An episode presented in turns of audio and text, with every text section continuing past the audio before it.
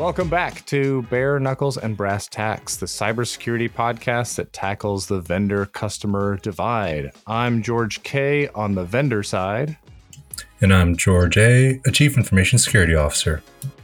That's right. And it was like a couple weeks back that I saw this post on LinkedIn. And it was from an InfoSec engineer named Martin Oresnik. And he was saying that somebody called his wife, was like doing some cold call nonsense. And this probably went more viral than he expected. Uh, probably stirred a lot more pots, kicked a lot more hives than he expected. But we are super excited to have him here on the show. Martin, welcome to Bare Knuckles and Brass Tacks. Yeah, thank you for having me. It was uh yeah, it, it got so much more. I was hoping for maybe a couple responses of yeah, you're okay to be mad, or no, that's how it goes now. But yeah, it, it exploded pretty quick. Yeah, well, you are on the uh, on the cybersecurity would be customer side. I'm on the vendor side, which means I get first crack. Um, but I'm gonna I'm gonna take it easy, which is I think I want to step back, you know, and kind of s- away from the heat of the initial reaction in LinkedIn because what I really want to do here is understand the actual experience. So I think in the as m- memory serves in the post you said something about how you know change jobs and you can correct me at any time and then you sort of started suddenly getting bombarded on your inboxes and calls and then you know this tipping point was when the calling started to affect your family but that's a quick summary i, I kind of want you to step back and take us kind of detailed through this experience because what i'm hoping to do is really humanize this especially for the vendors who listen to the show Right. Yeah. So, um, you know, it's a, it was a well-known company. I just started a new job. Um, I had a couple of at, le- at least my first email from him uh, my first day at the new company. So, um, Hmm. he, I'm guessing he did you know the normal research that a lot of people do to figure out what our email email setup is to Mhm. just plug plug my name in, get my email that way because it, you know I wouldn't have had any time to put my email anywhere or sign up for anything or anything like that. Um, Had you done the- email. had you done the linkedin like job change notification Um, yeah, it was on LinkedIn that I'd started the new job, so he he would have been able to look look at that, see what the company was, and go from there. Um, so yeah, it's it wasn't weird to me that he got a hold of my email. You know, I, I just expect that, especially being in cybersecurity. I know how it's done, and uh, the the thing that surprised me was just that right away, day one. You know, the the whole first week is orientation for new hires, and before the end of the first day, I already had you know sales emails in there, which I, I don't know who's uh, trying to set up vendor vendor calls on their first day unless it was already in the works or something like that. It just it just seems a little crazy. for sure not like you got any kind of budget or any really Yeah, you might not even have like the key card to get in the building yet but right. okay. Yep, exactly. Yeah, All I right, mean, so- if it's you- if it's somebody that was the, the only way I'm setting up a vendor call on day one is if the company already had a relationship or something like that. They have wanted me to take it over. I could see something Mhm. like that, but this was just a yeah, just a, a straight up cold email. okay so we go from email on the first day which is just uh real special um to uh to where does it go from there Um, it, it just became repeated emails. Um, you know, by the first, by the end of the first week, um, I want to say I had three or four. It was pretty, pretty close to every day. Um, Hmm, pretty much the same, pretty much the same email. Um, never, like some people on the LinkedIn post said, he could have at least started with a congrats on the new job or something like that. I saw that on Mhm. LinkedIn, but there, I didn't see any of that. You know, it was just a jump right into the here buy my stuff. And, uh, um, yeah, there was, so he, he wasn't getting the response he wanted from me. Um, there was a, a pretty decent gap of a couple of weeks. That was when the, the phone call to my wife happened. You know, I don't, I don't post my, my cell phone on anything. Um, I know you can get it out there on, on various websites and things like that, which I assume is how he did it. Um, but yeah, he, uh, I got a random call. My wife came into my office and was like, you know, this guy with this name. And I was kind of in my head, I was like, that name sounds familiar, but I don't know where it's from. And he was apparently real vague on giving her details about who he was or why he wanted to talk to me because she was you know, she's weirded out too that he's calling yeah. her phone to to try and get a hold of me, and uh, never never once got an attempt on my my cell phone either from him, which I thought was interesting. So. So you do get the sense that he knew he had reached not you, right? He had reached another person because he was asking for you. Is that right? Right. Yep. Yeah, he, he ended up getting her phone and getting her and asked for me specifically. Um, so she came in and um, just to see if I. That, that was where the conversation got a little bit weird too, because she came into the office and she's like, mm-hmm. "Hey, this guy called my phone. He wants to talk to you." And I was like, "I don't, I don't really know who it is," but uh, she she kind of went back to him and she's like, "What is this for?" And he he said it was a like a work thing or something like that, and was kind of you know real vague on details. And uh, she's like, "Well, I can give the phone to him right here, and if you want." And he he must have said no because he she said she hung up and she's like he said he'll uh, he'll just reach out to you on your email. And then i never heard from him again either. So after all of that he never tried to reach out again.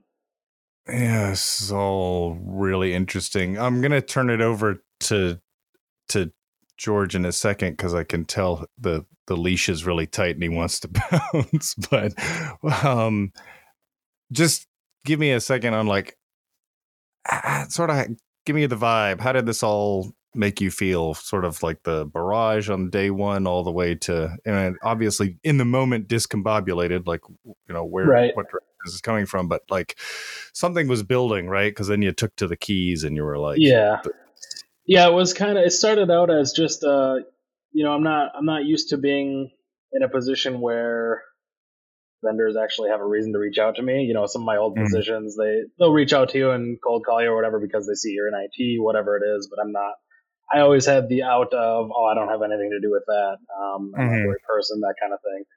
Um, so I, I kind of was expecting to get some of those sales calls and things like that. You know, it always happens real quick. Uh, but yeah, the reason that I ended up making the post was just, just the fact that it got to the point where they, where he ended up getting my wife instead. And I was kind of, like I mentioned in the post, like I didn't know if that was, if I was the weird one or if that was, you know, just I, I, didn't know if I should be mad about it or if that was just how things are done now, and I didn't know that yet. oh God! Okay. So I, I, wanted to at least give the benefit of the doubt of maybe maybe I'm uh, not just in my in my anger. So, all right, George K. yeah, um, I'm not. I'm not gonna lie to you, man. That's um. I remember when I first read it um, and George and I usually will like text each other and stuff when we see kind of things like this pop up. Um, there it hit on a couple different levels. The first, obviously, on a professional level, there is there is no SOP anywhere, anywhere that like encourages or authorizes you to contact like a, a prospect's family.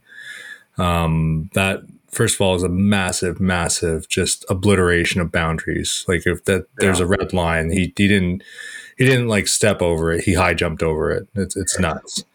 Um and on a couple different levels it, like really like look on a professional level obviously like you know you can go to his you go to his um whatever his his organization's hierarchy. You might go to a vp or a cro or, or someone at a c-suite level and be like hey man like this was really out, like out of bounds you know, it would destroy the relationship or any potential relationship your organization might have with theirs if you guys have a long-standing one in place. Um, you know, you could obviously disrupt gentleman's uh, uh, industrial reputation just because now if you're getting to a decision maker level uh, in the infosec game you're going to be connected with other decision makers and that word spreads around pretty fast um, and you know george talks about that quite a bit talking about that uh, that ominous uh, signal or WhatsApp channel. You know, CISOs talking to CISOs, basically painting out who the bad guys are, so we can all avoid them. Those things do exist. Uh, hopefully, you're starting to connect to some of those channels. Um, and then there's just the the human factor of it, and you know, like I, you know, folks can't can't see this right now, but Martin, you you're like a pretty big tough dude yourself, you know, and like I grew up in a blue collar town. It was a prison town, right? And I always look at it like business is business, and and what you do in the business world to to some level, it's it's a it's a bit of a game. You're putting on a mask, and you know we all kind of understand what we're engaging in. It's not it's real life, but it's not really real life, you know.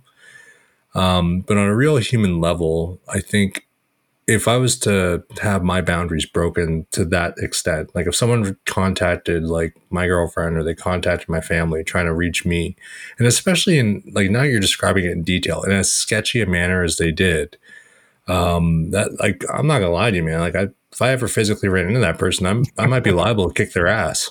Right. Like that's not, and like we laugh, but like I'm I'm not joking, man. Like where I grew up, like that kind of stalkerish kind of behavior, that's that's grounds for getting your face punched in. Um, and I'm not like encouraging like me all like, go the way of the nomads, but it's just like, you know, there are some people in this life that exist that clearly have never gotten their shit checked, whether verbally or physically. Right. And a guy that would do such a thing, and uh, like, I don't care how new or how desperate you are in business, you have to have something wrong with you fundamentally on an emotional, on a psychological level to think that that's a good idea. Like there's no voice in the back of your head saying, mm, I don't know. I wonder if he's going to like that. I wonder if his wife's going to help me. And then, and then you get the wife and you are right there. And then you pull the weirdest, he might as well have just called her and just breathed the whole time. right. Uh, Martin, who's on the phone? like, right. What the fuck was that? I, I, I, I have nothing but empathy for what you went through because like I, I get barrage like that every fucking day, man. And you know, I'm thankful it's never quite yet crossed that line. But I think you know, just coming from where I've come from, and uh, uh you know, I'm ex-military, right? So like you, you have that certain paranoia to you. I think a lot of these salespeople have to realize that folks that work in professional commercial security usually oftentimes come from pretty traumatic backgrounds. You know, you've gone through some shit, you end up in this point, and it's a real fast track to triggering a very, very negative response if you start absolutely obliterating boundaries like that. Like I don't know how you felt, but like I would I would perceive that as a threat to my home. Right. Mm-hmm. And I was, you know, maybe I'm just too uh too forgiving or too nice too, but I was at a certain point I was kind of seeing, you know, some of the people there were definitely salespeople on my post that were like, you know, it could have been an honest mistake. They look for your phone number. They they don't. Both of our phone numbers, I think, are listed under my name, so you could totally find her number online somewhere with my name or something like that. But um, if if that's the case and it really was just an accident that he didn't mean to call her, he could have followed up with an email. Hey, sorry, this happened. That wasn't my intention. Yes, I got, I got yes.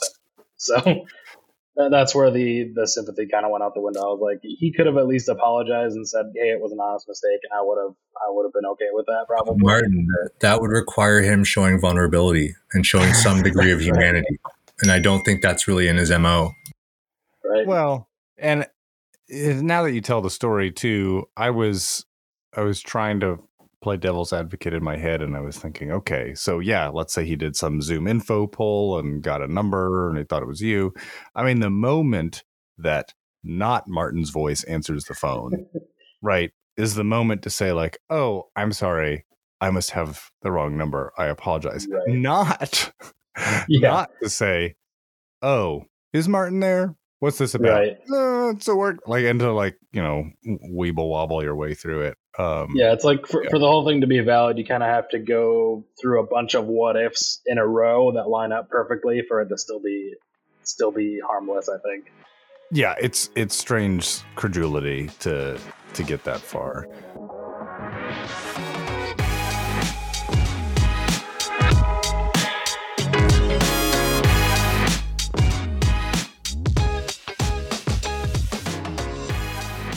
So we call this bare knuckles, right? And I think we've gotten pretty bare knuckle on this because it's pretty easy. It's pretty easy to get this, um, but then get down to some brass tacks. So, Martin, have you had any other encounters uh, since this one, or describe? I think people can find the post, but I want you. If you got any like sort of you know offline DMs or something like sort of what was the reaction here? Um, for the most part, people were pretty pretty much had the same view that you guys did. You know, it's it's it's def- a definite crossing of a line. Um, mm-hmm. There's no you know no excuse for it.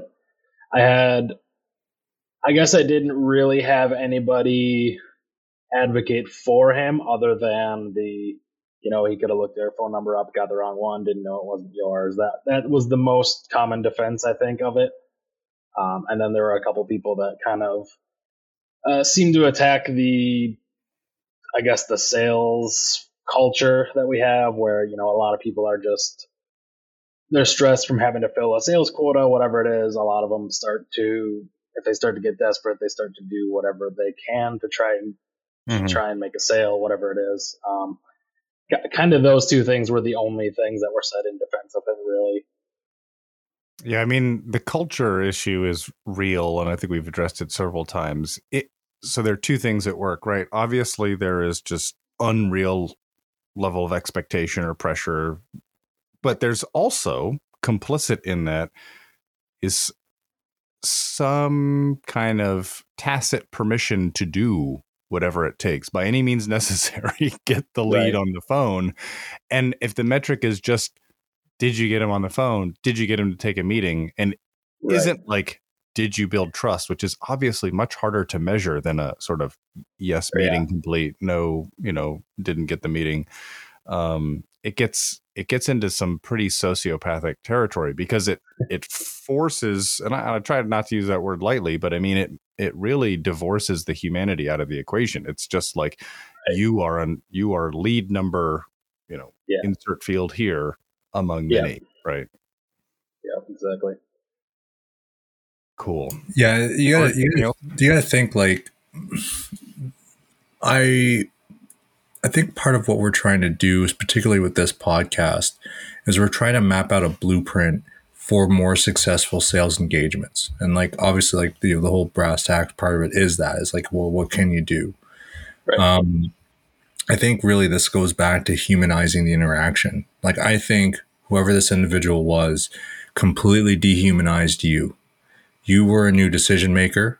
They wanted to strike while the iron was hot before you actually had your feet on the ground to figure out what you can and can't. And like realistically, if there's a completely new guy at the job, to any salespeople listening, mm-hmm. they have not, like as George mentioned, probably even had time to have their their swipe passes sorted out yet. Let alone figure out their budgetary plan, let alone figure out the cycle, let alone figure out their own strategic plan, or talk to any other stakeholders. Because I have rarely met any other information security leader that has the power to like arbitrarily make financial decisions without at least getting someone else on board right? So they've been there for less than a week, and you're saying this dude started day one. Yep. What the fuck do you think your odds of positive return are going to be? Right. Like seriously, man. Like how fucking new are you? Like it, it's infuriating to even say it out loud, man. I don't even know how you're so calm about it. I'm like pissed off for you. Yeah, it's like if they unless unless a company gives you a ridiculous unsafe amount of information in your interview process, you're still you're still spending the first week trying to even figure out what your environment looks like. Right. You're not, not going to be thinking, you know, hey, I need a vendor for this already, unless your workplace already tells you it's in the works, they need it, and go do it. But it's even that probably not going to happen in the first couple days. So, yeah, yeah, and that that mm, I mean, I don't know this dude, but it strikes me then this must be a very new person, right? Because anyone who has ever sold into InfoSec would know that. So right. that points to another cultural problem, which is a lack of training. Uh. George K's friend, de, uh, Raza, talked about this, right? Like people aren't willing to invest in their workforce. So it's just like, hey, you worked a BDR role before. How about you come over to this startup and start as an account executive? Here's your territory, go for it. And here are the metrics, right? right? And it's just sort of like unleashed without any kind of acculturation yeah. to how these systems work, how these uh, business cultures right. work. Yeah. Yeah, and it's like if if it's to that point too where they're, you know, shotgunning things out that quick too, you know that they're you can already tell just from that that they're not doing any real research into your company, what you might need, what you what you already have. Mm. They, they know nothing about your company. They're just, you know, like I said, shotgunning it out, hoping they hoping to get hits on something. Yeah, yeah. I think I, I think it speaks more to a larger like an endemic problem in our industry, where you have these organizations that went into hyper growth mode. They're often VC backed and their expectations are like year over year double your growth and or and if you don't you're a failure which is right. just insane to me. It's like hockey stick. But then it's like i'm just like people like it's like investors that have no clue how this industry actually works putting out just the most unrealistic circumstances with people who are new to the industry and have no idea how this thing actually functions. It is just a sheer recipe for a clusterfuck.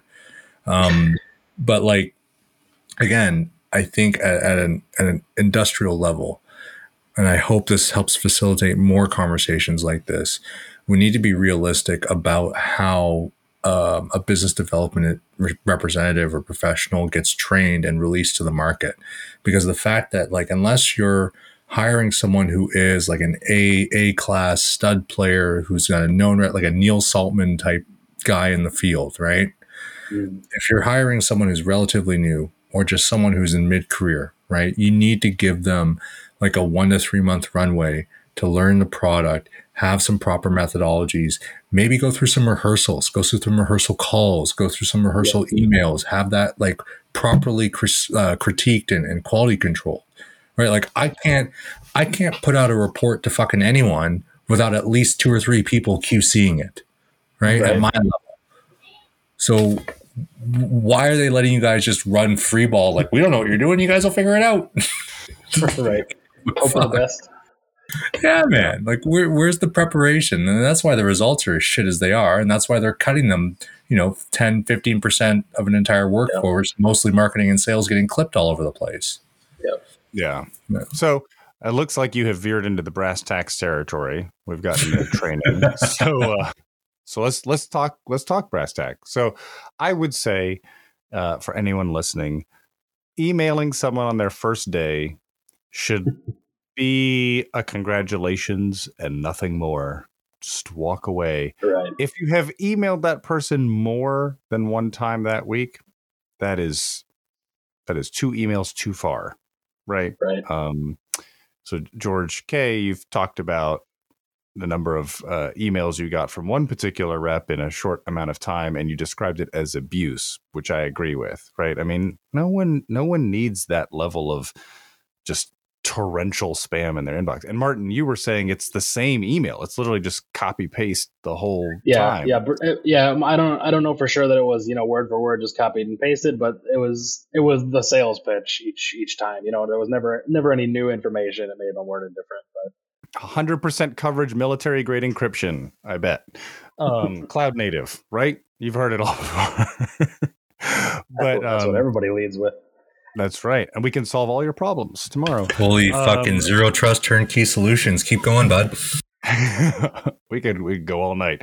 Um so what that tells me is I see a lot of automation in the background, right? They dump you into an outreach or a Salesloft, like some sort of marketing automation, which, you know, I've heard uh, from a dear friend is a good way to do bad things fast, right? like, like I can just send out the same email over and over. So yeah. let's let's humanize that experience, right? Let's congratulate you on the job Right. Maybe reach out. I don't know. This is where it gets a little tricky. If the rep is local to where you are versus kind of you're like in a larger territory, you know, maybe offer to meet, maybe offer to like just get to know you and your new role, right. something where it shows like I have curiosity about you right. as a person.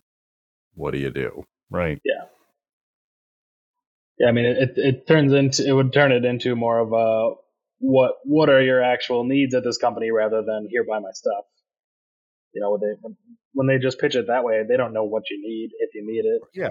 Or your background even, right? Like like right. let's say you come in with cloud architecture background versus somebody who came in with like IAM yeah. stuff. I mean, there's a completely different like, yeah. need set. Maybe your the role you were hired for is different than the one you came from. I mean, all of that needs to be sussed out because h- how else will I know essentially what to sell to you? so, right. Um, but yes, like let's let's get to know uh, the person. So that's that's my brass tacks. I think George, you're pointing to is something deeper, which is just training. Um, and, like my my understanding the the cycles in this industry. Yeah, like my thing comes down to you need to give your salespeople time. You need to give them time to learn their product, learn their job, learn you know a playbook, um, and hopefully your playbook is not predatory either. But you know you, you need to give folks time, not having to worry about quota immediately, where they're actually working on a methodology. And so within that methodology, if there's like, hey, research your prospects, that should automatically like remove people's desire to like spray and pray blasts everywhere right? Because that that's that's what immediately leads to that. If you have like an unrealistic quota expectation as soon as you hit the ground you're not really given time to learn the product and you might be given a couple of pre-written scripts based on what you have and what you have to accomplish in your extremely limited timeline it logically makes sense that you would do such a um, I guess, inhumane approach to try to crack open sales. If you're given the time and you're taught and given the tools to actually humanize and, and conduct a proper interaction, like, yeah, you, you know, maybe you'll have for every, like maybe from instead of doing like a hundred or a thousand interactions or opens a week, you might only get like 10 or 20 calls in a day. Right. But the five or 10 people that might answer those calls are going to be a lot more real, a lot more interested, and you're going to have a much greater probability for long term success. So, repeat clients who resign than if you're just blasting away and in the hopes that, oh, well, someone's desperate enough that our product might solve their immediate problem and then I'll get a quick sale and I'll make my numbers. Because ultimately, at the end of the day, even if you do get the sale that way, they're going to try to get rid of you as soon as contractually or financially possible. So I, I'm I'm begging begging the ownership of sales organizations please be realistic with your expectations of your people and enable them for success so it doesn't give us more fucking cannon fodder to blast away at on this show. yeah, and I know this um, isn't what the podcast necessarily is about, but you mentioned, you know, this is that's one of the industries that is getting hit hard by layoffs right now, you know, marketing and sales and things like that. Uh, but recruiting too has a seems to be exactly the same problem. You know, mm-hmm. a lot of people that just they'll, they'll see a keyword on your in your past, and then they'll start blasting you every job description they have that has that keyword in it. Brother, and, uh, it's, it's, exactly the same thing. It's a, it's a quota issue, and uh, yeah. I, I worked in big consulting for a while too, and at least in Canada, I don't know how it is in the states. It's a race to the bottom kind of game. You're all it's the same players fighting for the same general um, public sector tenders, and they're all mm-hmm. trying to underbid each other to try to get that. And you're working as cheaply as possible with as cheap a resource as possible to try to fill that staffing void. It, it, we could have a whole series of episodes about it, but you're right. It's it's a whole level of toxic onto itself. Yeah. It's a it's a similar. It seems to be a similar issue though, just where they it, the the humanization just gets lost in that process too, and you know it's yeah it's kind of parallel issue in this for a different part of the industry. Canned well, RFP responses, boys. Well, as we uh as we come kind of round to home here, uh Martin, in the intervening time period since that incident versus now, have you had any interactions with sales that you know stands out in contrast you know to the approach that we've seen here um i haven't had anything that I would really say was like a real cool or a real exciting sales pitch or anything like that. I did have one. I have one that sticks in in my brain, but I don't know if it's a good thing or a bad thing. Um, I have somebody message me on LinkedIn pretty pretty intensely and pretty consistently, um, and they, hmm. every single message they fill with like coffee puns to try and get me to like have coffee, which I thought was kind of cool because I like puns and dad jokes and whatnot. But uh, yeah, that was it was I think it would have been okay if it was a little less aggressive. It was still too often, I think, to be getting messages. But yeah, man, I, I would much pa- prefer that. We talk about patience versus persistence, and I think uh, I need to extend that a little bit. the persistence comes also with um being receptive, right? Persistence is patience and persistence isn't just outreach, outreach, no outreach, outreach. It's the way that that outreach occurs. So, you know, the the pun doesn't land or the joke lands or whatever. I mean, you got to try something else, right? So, Right. like, why are we just going to continue doing the same thing on, you know, turn it to 11 and hope that, Right. like, we'll just like DM Yep. you into submission? Fine, fine, I'll take a meeting. Right. Well, I mean, that works. like I, I look at it like like um, I work in the online dating space. You know, um, you wouldn't you wouldn't try to talk a new love interest into going out with you in the same creepy, repetitive kind of manner. So, what makes you think it's going to work for sales? Right. That's all I'm trying to say. Yeah. I have a feeling some true. people try that one too, but yeah, I'm sure it doesn't work any better. Yeah. Well, um, Martin, I want to thank you for taking the time uh, on an evening uh, to chat through this with us. Uh, we really appreciate it. Yeah, for sure. Anytime. I'll uh, I'll let you know if I get any more any more cool ones. But other than, yeah, other than those couple ones, it's just been you know random the, the normal send you an email and then never never hear from them again. Right. That's an Uh, as it interesting should approach, be. too. All right. Well, thanks, man. Yep. We'll see you. Thanks you. Thanks Appreciate it, having Brian. me. Take care, man. You too. That's it for now. Subscribe to Bare Knuckles and Brass Tacks wherever you get your podcasts. New episodes drop every Wednesday. And be sure to follow our LinkedIn page for updates, including on some upcoming in person events. Until next time,